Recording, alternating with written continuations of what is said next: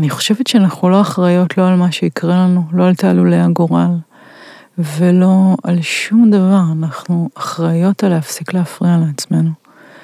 ואת האחריות הזו אני מנסה לקבל, כמו גם את האחריות לזמן שתיקות, כדי באמת שיתחולל בהם דבר שיאפשר לי לא לבזבז, לא לבזבז את הגלגול הזה.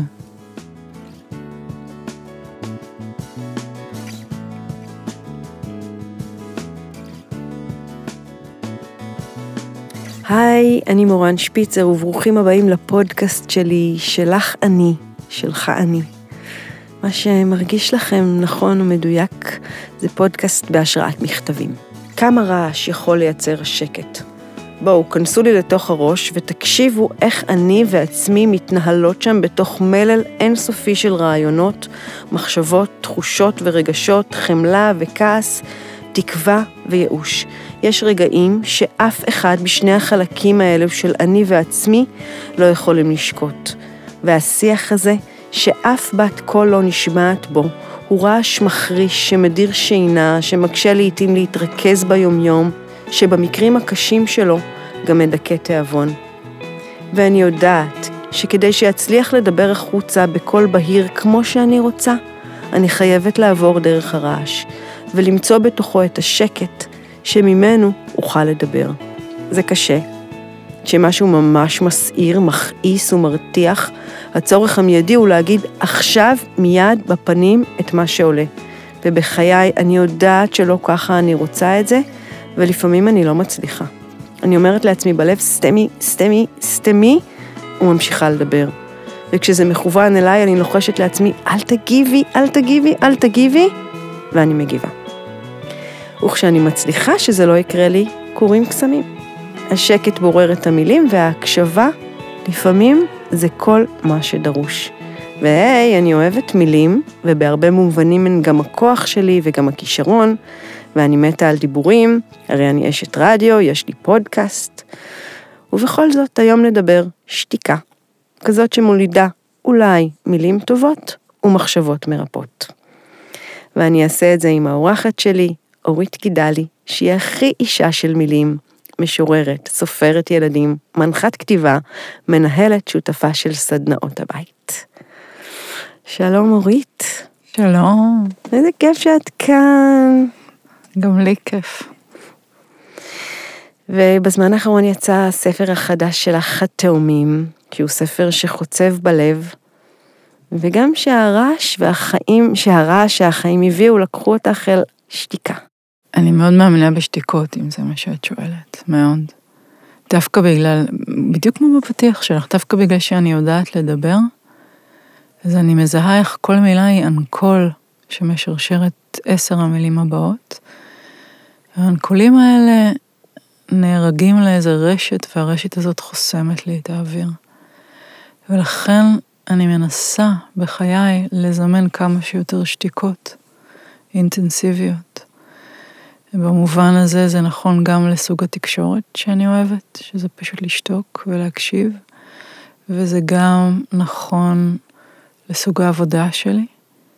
אני, אני לא מלמדת כתיבה כמשנה סדורה, אני מקשיבה. וזה גם נכון לאומנות שלי, אני משוררת באופן כל כך מובהק. וגם כשאני כותבת ספרי ילדים, ספרי ילדים שמתעקשים לדבר כמה שפחות, לוקח לי נגיד חודש לכתוב אותם ועוד שנה למחוק אותם. כלומר, אני מאוד מאוד מאמינה שהמצע האינטנסיבי הזה, שבו אין הפרעות, הוא הכרחי כדי לומר, לעבור את המבוכה של הלא לדעת מה להגיד, כדי לעבור את הרעש, כדי לעבור את כל הייאוש הזה, שהוא לא נעים לשאת אותו, אבל הוא הכרחי כדי להגיע עדי החדש ועדי הרחב ממני. זה, זה, זה המשאלה שלי. כמו שעכשיו אמרתי לך לפני ההקלטה, הלוואי אמן שנלמד משהו חדש, אנחנו לא יודעות, אחרת בשביל מה מצאנו חניה בתל אביב? בשביל מה שמנו את כל הבגדים היפים האלה? בשביל מה? אז זה זה, זה שהלוואי אמן, והלוואי אמן זה לא תלוי, הוא לא, ההצלחה שלו היא לא נגזרת שלנו, פשוט הפסקת ההפרעה היא נגזרת שלנו. אני יודעת על עצמי כאילו שני דברים. אחד, בשביל שכשהקול שלי יצא כמו שאני רוצה שהוא יצא באמת, לא כזה מטיח ולא קורבני מהצד השני ולא מתנגח ולא מתנגד ומצד אחר לא מפאר, את יודעת, אני צריכה להגיד מי אני, מה אני, את יודעת, כאילו, שהוא יצא ככה שקט, אני חייבת לשתוק אותו קודם כל. קודם כל, לשתוק אותו. זה לא קל, זה מאוד מאוד קשה mm-hmm. לעשות את הדבר הזה. והדבר השני, זה שאני יודעת שבשיח אנושי, בעיקר בדברים הכי קשים כמו ריב, כמו פגיעות, כמו עלבון, כמו כעס, אי אפשר לדבר. זה לא מקומות לדבר מהם. כמה פעמים יצא לנו להיות חס... לי יצא להיות חשופה בס... לשיחה, שזימנו אותי לשיחה, אבל לא רצו לשמוע מה יש לי להגיד. באו לזרוק עליי וואחד דברים, זה קרה לי, את יודעת, לפעמים במקומות הכי אינטימיים, במשפחה, זה יכול להיות בזוגיות, ב... לא לדבר על מקומות עבודה או דברים כאלה, אבל אנחנו צריכות לדבר על זה? לא, מאמי, אנחנו לא צריכות כרגע. דברי עם עצמך, אני אדבר עם עצמי, ואז משם תיוולד שיחה, לא מונולוג זועף. ו, ואלה מקומות שאני ממש עובדת עליהם נורא, נורא קשה. זה נורא נורא מעניין מה שאת אומרת, ותראי שאיזה דוגמאות נתת. כעס, מריבה, צורך לברר, הצורך לפאר את עצמנו, שהוא תמיד נגזרת של להרגיש איזושהי חולשה או נחיתות. Mm-hmm. אחרת בשביל מה? זה הכל סיטואציות שבהן יש איזה איום על האני mm-hmm. ואיזה קריסה אל הקטנות. והקריסה הזו, בדיוק כמו שעכשיו כשאני עולה מכאב גדול, אז הכאב מהדק אותך אל עצמך ואל ההתנהגות הישרדות הקטנה של הנפש. ובאמת ההידוק הזה לא מאפשר לאותה זרימה לקרות, הזרימה שאנחנו מדברות עליה, זה לא בכדי שאת אומרת, קודם נשתוק, אחר כך נשמע, ואחר כך נדבר ונעשה. ואני חושבת שצריך, אני רואה לעצמי כל הזמן את ההידוק לתוך הקטנות, כשאני מאוימת, כשאני פגיעה, כשאני אה, מרגישה שמשהו בא להתקיף אותי. וזה הרגעים הכי לא אינטליגנטיים שלי, אף על פי ששוב, אנשים מילוליים ברגע הזה, הם, הם נפלאים, יש להם את שעות הלשון, יש להם עוצמה רטורית שלא תיאמן. ושוב, קשה במיוחד כשיש מילים טובות, כש, כשאפשר להכות עכשיו.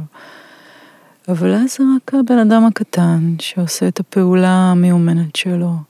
אין מידע חדש. אם יש מידע חדש, זאת עדות אמיתית להצלחה ולגדילה.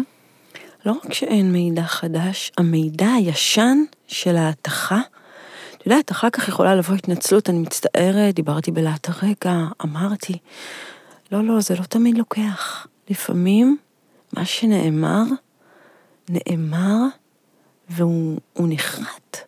נכון. כל התנצלות כנה לא יכולה לקחת את ההתכווצות הזאת. ואני אראה לזה על עצמי, אני אגיד בבושת, כן, אבל לפעמים אני נורא רוצה להגיד לבעל שלי. הוא אומר לי, הבנתי, הבנתי, הבנתי, הבנתי. הוא הבין אותי, אבל אני לא יכולה לעצור את הדבר הזה, עד שאני רואה אותו הולך ומתקפל ומתקפל ומתקפל, ואני מסתכלת על עצמי ואני אומרת, מה את עושה? כאילו. וזה לא נעים פעמיים, את יודעת. כן, כי את רואה לעצמך. כן. כן, כי את שם. כי את לא יכולה לא להיות שם כשאת שם. כן. אני, אני רוצה להציע לך משהו שעובד בשבילי, אמ, בתנאי שאת תציעי לי אותו בפעם הבאה שתתפסי אותי בהתקף זעם. אמ, לעשות מונולוג זוגי. Mm-hmm. מונולוג זוגי זה אומר, צד אחד מדבר עשר דקות, הצד השני מקשיב לגמרי בלי להגיב. ורק אז הצד השני מדבר עשר דקות, והצד שמולו מקשיב עשר דקות בלי להגיב, מותר לשאול שאלה בסוף. וזה נהדר כי הדברים שאת חייבת להגיד בתגובה, כעבור חמש דקות נושרים ממך, הם לא היו כאלה חשובים. זה בכלל בינך לבינך, בשתיקה שאת עוברת כמאזינה, זה מסביר לך שמה שרצית להגיד לא היה כזה חשוב כמו שנדמה לך, ואת הרבה הרבה יותר ערה להפרעה שזה היה עושה על הנתיב של מי שמולך. לחלץ את השדר המלא שלו, כלומר לא לדעת, כלומר לחכות למידע חדש. אז לגמגם, להגיד לך את האוטומטים, להכעיס, לכעוס, אבל אוקיי, אבל אז נשאר זמן, ואז יש באמת את הגריפה של המעמקים ושל, ה, ושל הגבוה מעל גבוה. Mm-hmm. כדאי לנסות את זה, זה קשה לזכור את זה בזמן רתיחה, כן. בעידנא דריתחא, אבל, אבל תזכירי לי את זה, ו, ואני אזכיר לך, זה, זה חשוב. זה עובד, לי זה עובד, אוקיי? כן, כן. זה מאוד מאוד מעניין להקשיב כמה פעמים יוצא לנו להקשיב למישהו באמת במשך עשר דקות. אני מדברת עם הבת שלי, עם ה... אני לא מקשיבה לה אף פעם עשר דקות רצוף, אלא אם כן אני שמה את עצמי בהולד, וכאילו אני לא באמת מקשיבה, זה גם קורה לי, שיש איזה דברת, דברת, דברת, ואז היא שואלת אותי, אז מה את אומרת לי? אמרתי לה, סליחה, לא הייתי מרוכזת. זה כאילו, זה קורה לנו. יפה שאת לא מזייפת. היא כבר, ולפעמים עונה, לא היית, לא היית מרוכזת, נכון? לא כאילו, זה בורח לי, לפעמים זה קורה לי גם, וזה, את יודעת. כן. אבל להקשיב קשב מלא, באמת, ולתת למישהו לדבר, זה גם קשה לדבר עשר דקות, אני תוהה, כאילו לאן זה מוביל עם אנשים מסוימים, מעניין. תראה, ניסיתי את זה עם הרבה אנשים, אה, כי זה עניין אותי. אז צריך איזה משך. זה לפעמים ממש לא מצליח. וזה לפעמים ממש מצליח. העניין הוא שכשזה כן מצליח, זה שווה את כל הפעמים שזה לא הצליח. וגם לא נורא, אז מקסימום נגמגם, ונחזיק אחד את השני לא מוצלחים, זה, זה כל כך מלמד. זה כל כך מאפשר יחסים תקינים עם העצמי בסופו של דבר. זה, זה דרך נכונה בעיניי להתנהל, ושוב, היא לא חייבת לקרות רק מול האחר, היא יכולה לקרות גם מול האחר המדומיין במכתבים, mm-hmm. יכולה לקרות בשירה, כשכותבים שירה וכשקוראים שירה, במין דיבור כזה שמתחולל בין נפשות, אבל שהן לא מפריעות אחת לשנייה בנוכחות החיה והשוצפת שלהן, הן לא נענות לפיתוי המובנה שכל מילה מייצרת למילה הבאה אחריה. הסירוב הזה, הסירוב לפתיינות הסירנית הזאת, הוא חשוב ממש. זהו, בדיוק, דיברת ואמרתי, אוקיי, זה כמו לכתוב למישהו מכתב בפניו. כי ב, כאילו, כי, כי כשאנחנו כותבים, אז מה החסד, אחד החסדים בדבר הזה, שלא צריכים בכלל להתמודד עם התשובה הישירה. זה נכתב, זה יגיע מתישהו, זה יישלח כשאני ארצה, אולי עצם הכתיבה אפילו מייתרת לפעמים את הצורך בכלל לשלוח.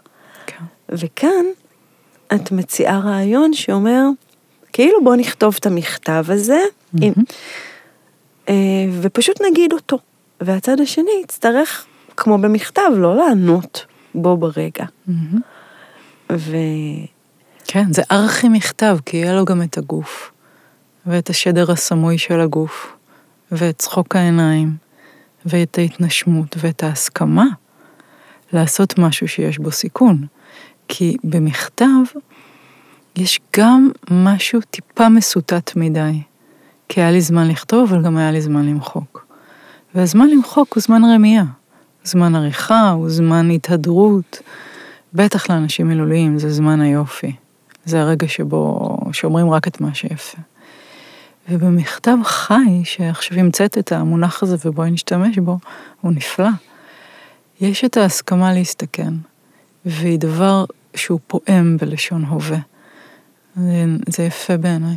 הייתי רוצה, והאמת היא שבמובן מסוים גם התחלתי לעשות את זה, לכתוב לאנשים שירים פנים אל פנים. יצא לי עכשיו, עכשיו בפסטיבל במשכנות, ולפני כן בעוד מקומות. אני קראתי על זה, וואו, זה, זה, זה מדהים.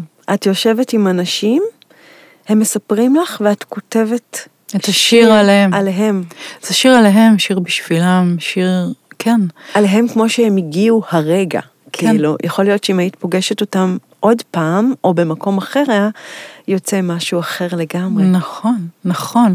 וזה זה ההסכמה הזאת לבעירה של הרגע החי, לכמה זה מעורר תיאבון עכשיו, להיפגש עכשיו, לקחת מהידיים של ההווה את העומק של ההווה ואת הרוחב של ההווה. זה אדיר, זה עשה אותי מאושרת. חזרתי הביתה והיה לי עור פנים טוב. אם יש לך עור פנים טוב, בהיר, קורן, מחוך, את עושה את הדבר, את חיה את החיים הנכונים, זאת העדות.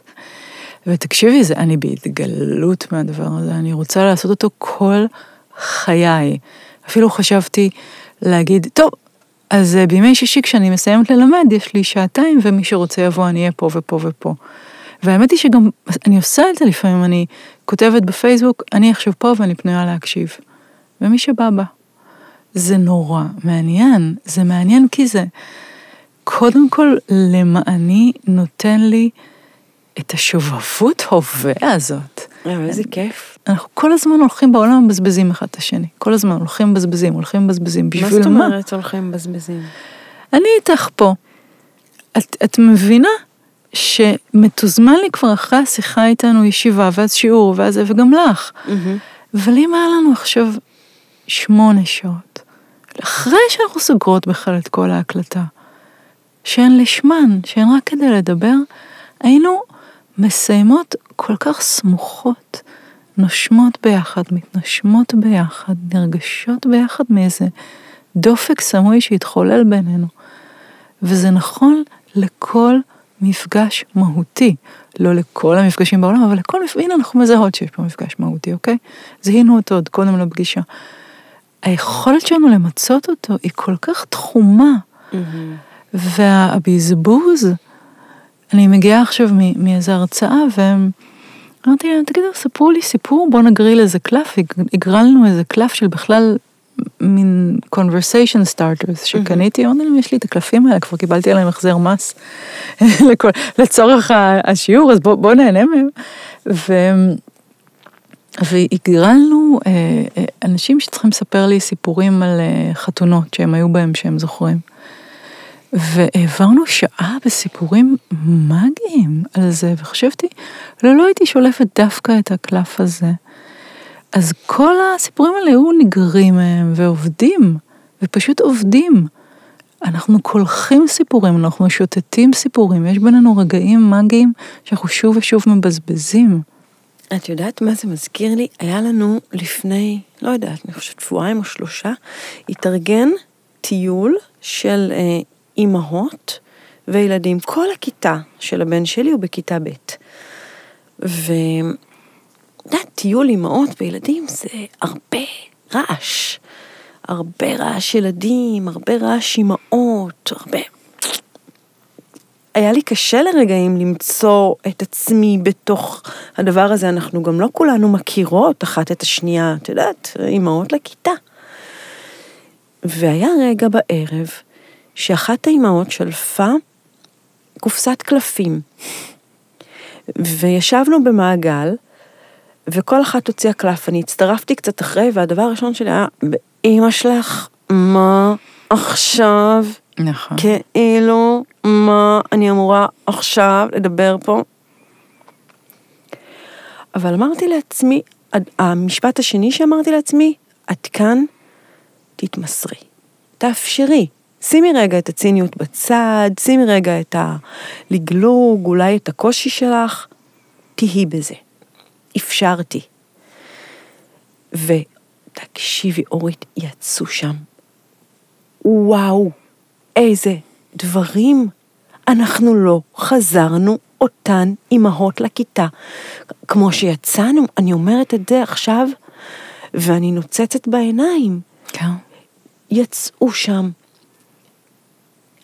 יצאה אמת, יצאו כאבים, יצאו דברים שאימהות סחבו ולא אמרו. נוצרו פתרונות מרגע קטן של מוכנות להקשבה מצד אחד, כן. ולרגע אמת שאני באמת, את יודעת, ברגע שהתחילה האחת האמיצה, מהמם. שעשתה את זה, באמת לקחה את זה כהזדמנות. מהמם. זה היה מדבק לאחרות, כן. וזה היה מכונן. תשמעי, אני חייבת להגיד לך, התחלת לספר, ותוך כדי שאת, רק על המשפט הראשון שלך, אז היינו בטיול, אימא וילד אה, בכיתה ב', ישר קינאתי בך. כי הילד שלי כבר קטן ביותר בכיתה ו', ובדיוק הוא נהיה מבוגר כזה, בדיוק, ממש לפני שבוע, פתאום אה, הרגשתי את רטע הגוף מהחיבוק, וזה קטן ילדיי, וקינאתי בך, שעוד יש מי שמוכן להתחבק איתך בציבור. והמחשבה שלי מיד כשקינאתי בך הייתה, אני צודקת במובן הזה שהחיים הרבועים באובדנים. כל הזמן עובד לנו מה שיש לנו. אבל אני עוד יותר צודקת, כי ליד הרגע הזה, של להיות צינית ולצאת לטיול וכבר לקטר עליו בעיני עצמך מה שהופך אותך לקורסת אל תוך קטנותך. ברור. אוקיי? ומאוד צודקת, כי את קורבן, ואיזה אימא טובה, ואיזה סיוט פה, ויו, יו, יו. ברגע, ליד הרגע הזה, יש את החיים שיכולנו לחיות. זה מה שראוי לקנאה. הרגע הזה שלי, שיכולתי לחיות טוב יותר ולא חייתי. ולחיות טוב יותר זה לא ביני לבינך, זה ביני לביני אל מול הרגע האלטרנטיבי שיש בו עומק והתמסרות. ואת זה אני תובעת.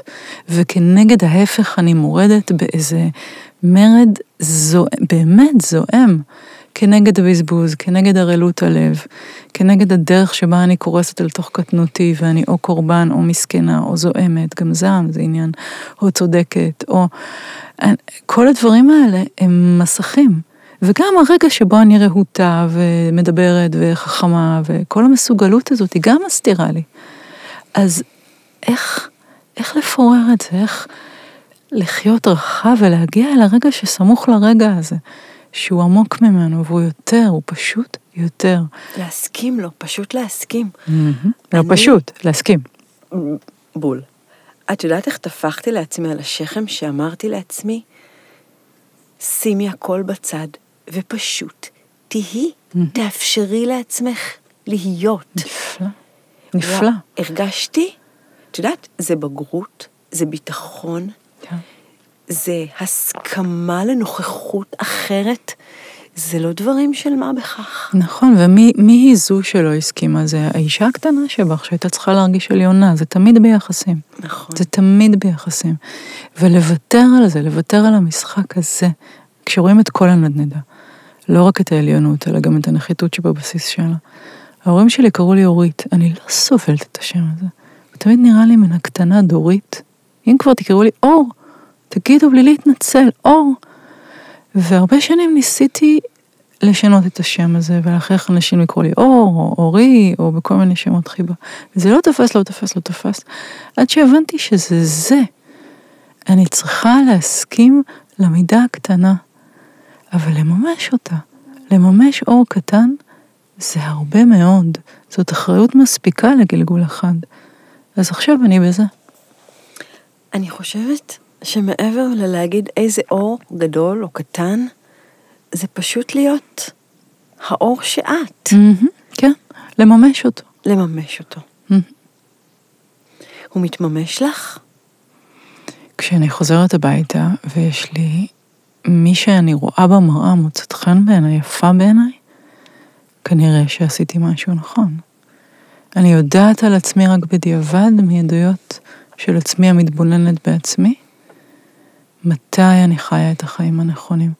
אצלי זה גם אה, משנה את, את הצבע של העיניים. כשהעיניים וואו, שלי. נהיות אה, ירוקות, אני חיה, כנראה שעשיתי עכשיו משהו שפירושו לחיות את החיים הנכונים. וואו, זה מאוד uh, מעניין לחיות את החיים הנכונים. זו שאלה שגם אני שואלת אותה, כאילו, מה הם החיים הנכונים לי? זה גם לא קל, זה בלבול יומיומי בין אגו לתפיסות חיצוניות, למה שחשבתי פעם.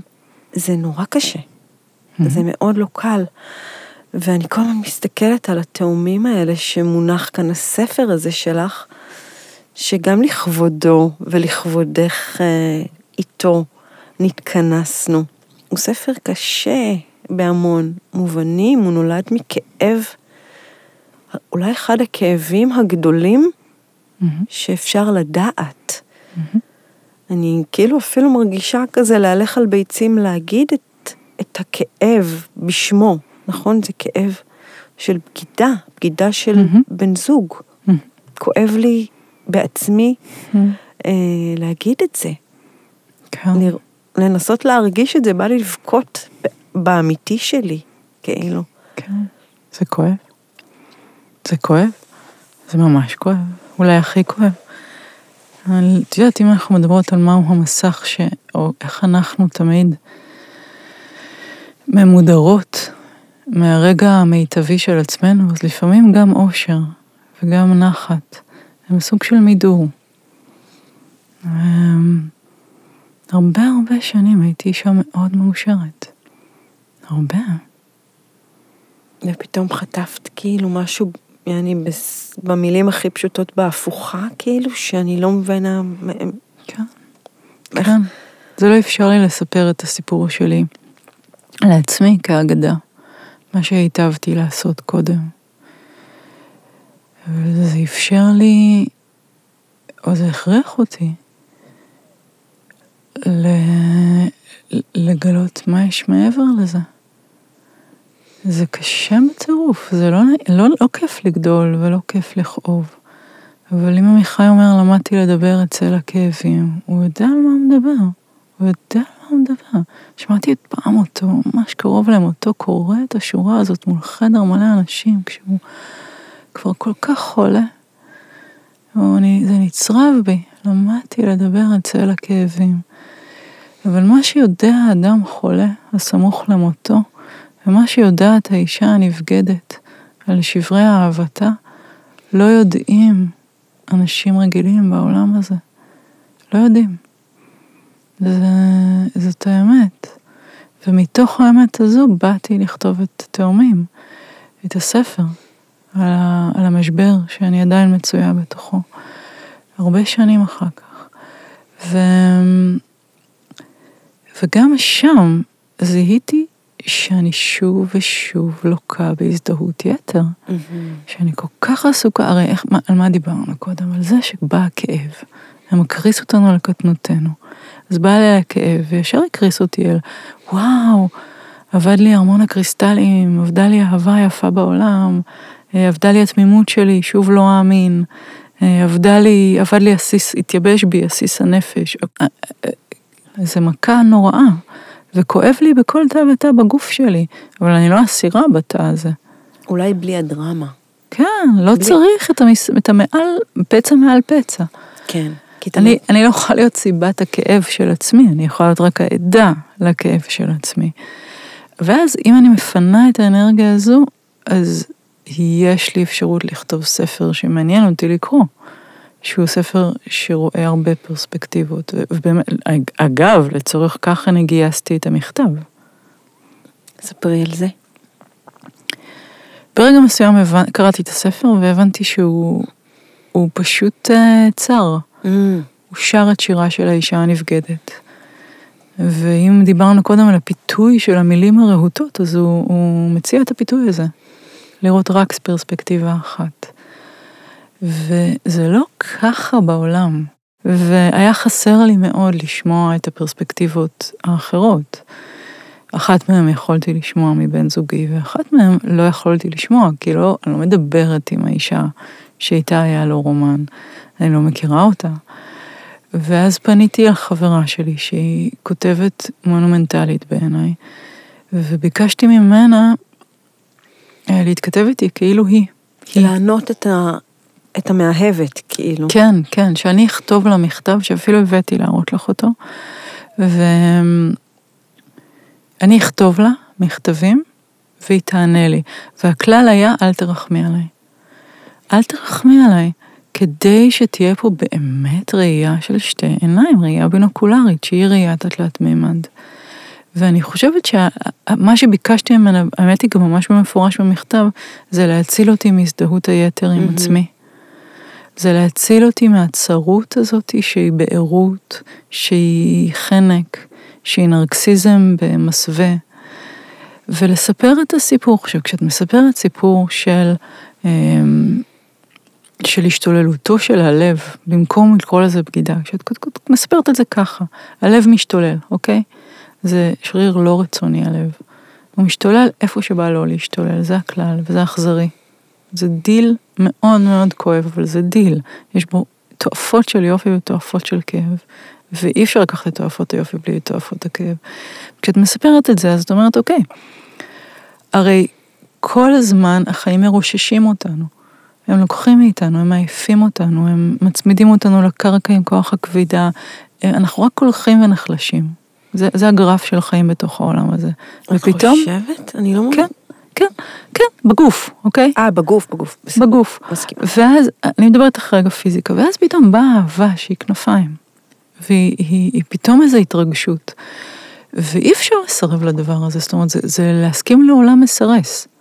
כלומר, במבחן, ה, נגיד, מבחן שלמה, מבחן המלך החכם, אני לא בטוחה שיש נכון, לא נכון. אני לא בטוחה שאני הצודקת בסיפור הזה. אני רק יודעת שהאהבה היא אכזרית, mm-hmm. אוקיי? אבל מרגע שאת רואה את זה, את מפסיקה עם הנהי, ואת מתחילה עם השאלות, לאיזה חוזה אני מסכימה עכשיו? בבואי אצא לאהבה כשאני כבר יותר רואה, אוקיי? ואז במקום לעשות את החוזה הקטן, מה זה החוזה הקטן? אל תעזוב אותי, תבטיח לי, תבטיח לי, תבטיח לי, אל תעזוב אותי, אף פעם אל תבגוד בי, אף פעם, הופה, ראיתי אותך מסתכל על האישה האחרת, הופה, זה, זה חוזה קטן, אנחנו עושים אותו כל הזמן, אחד על השני, במידה, במידה זו או אחרת של הסוואה ואלימות. אז את עושה את החוזה הגדול. שהחוזה הגדול אומר, אני יודעת שיכאב לי, אני יודעת שבכל תאומים, תאומות רגשית, יש גם את מגדלי התאומים שיקרסו, אני יודעת, זה הכרחי. שהכליה, שהכאב, שהעלבון יהיה חלק מהמשחק הזה. אני מסכימה למשחק הגדול הזה, כי אני מבינה שזה דו-כיווני, הדבר הזה, של יופי וכאב, של התמסרות ושל uh, סיכון. ואני נותנת לכל הדבר כולו לזרום בתוכי בלי להתמוטט. ובסוף משתייר הדבר שהוא אמת. כלומר, שיש פה אנשים שאוהבים אחד את השני ושאהבה היא דבר ראוי, היא דבר שהוא מפעם איזה דופק חיים ששום דבר אחר לא מפעם. עכשיו, לראות את זה, בשביל להגיע ולהגיד לך אחד המשפטים האלה בלי להתחיל לייבב, הייתי צריכה שאותה חברה, הילד, הילד גונדר, תסכים להיות האחרת שלי, תסכים ממש פיזית להרחיב אותי עד אליה, מגבולות העצמי שלי. אז אנחנו יכולים להציץ לך במכתב? זה מכתבים ארוכים, אני רואה. כן, כן, מאוד. אה, יאללה, אז אני אפתח ככה.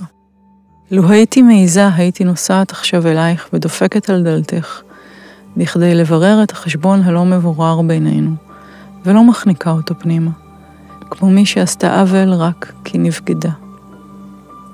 היית פותחת לי את הדלת יחפה ואגבית, מתגלה לי במלואך דווקא משום שלא ציפית להתגלות.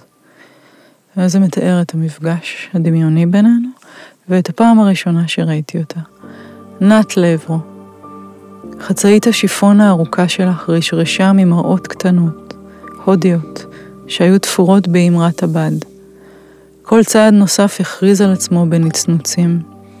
איזה הסוואה נהדרת לבשת, היעדר ההסוואה המוחלט. מצאת חן בעיניי. היה חופש לא ראוותני בתנועת האגן שהניע אותך קדימה. אפילו בטלטלייך הייתה איזו רווחה. לא טלטלים קפוצים קפיציים, אלא עיגולים פתוחים, רפואיים, נינוחים על הכתפיים. רציתי לומר לך דבר מה, לומר לך שאת יפה. מצחיק, אבל זה מה שרציתי לומר לך. פתחתי את פי לדבר, אבל עינייך הופנו מעבר אליי, כלפיו. סובה ניבט מהן. שביעות רצון מתמתקת, כמו מי שכבר נענתה והיא רק חוגגת את התשובה שכבר ניתנה לה. לא צריך להיות ביאליק כדי לדעת. אהבה היא לרצות בכל מאודך, להיות עם מי שרוצה בכל מאודו, להיות איתך, שמגיש לך את הנאתו כהכרה מזינה ורבת ערך. זהו הדבר שראיתי בחיוכך הפרטי, שהיכה אותי בהפתעה. וכו' וכו', זה ממשיך. ואז השיר שנולד מזה הוא בדיוק השיר שמתאר את הרגע הזה. עכשיו, עד הרגע הזה אני, אני לא לגמרי בטוחה לגבי החצאית ההודית, אם היא באמת הייתה שם או שדמיינתי אותה, אבל היא כבר נלכדה במכתב ולכן היא כבר נלכדה בשיר. ואני חושבת שמה שאמת בתוך כל בליל הפרטים הזה, אמ, הוא הזיקה.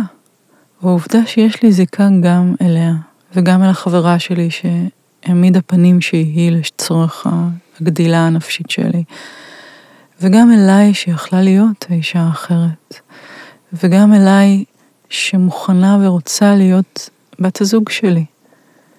אמ, בכל רגע.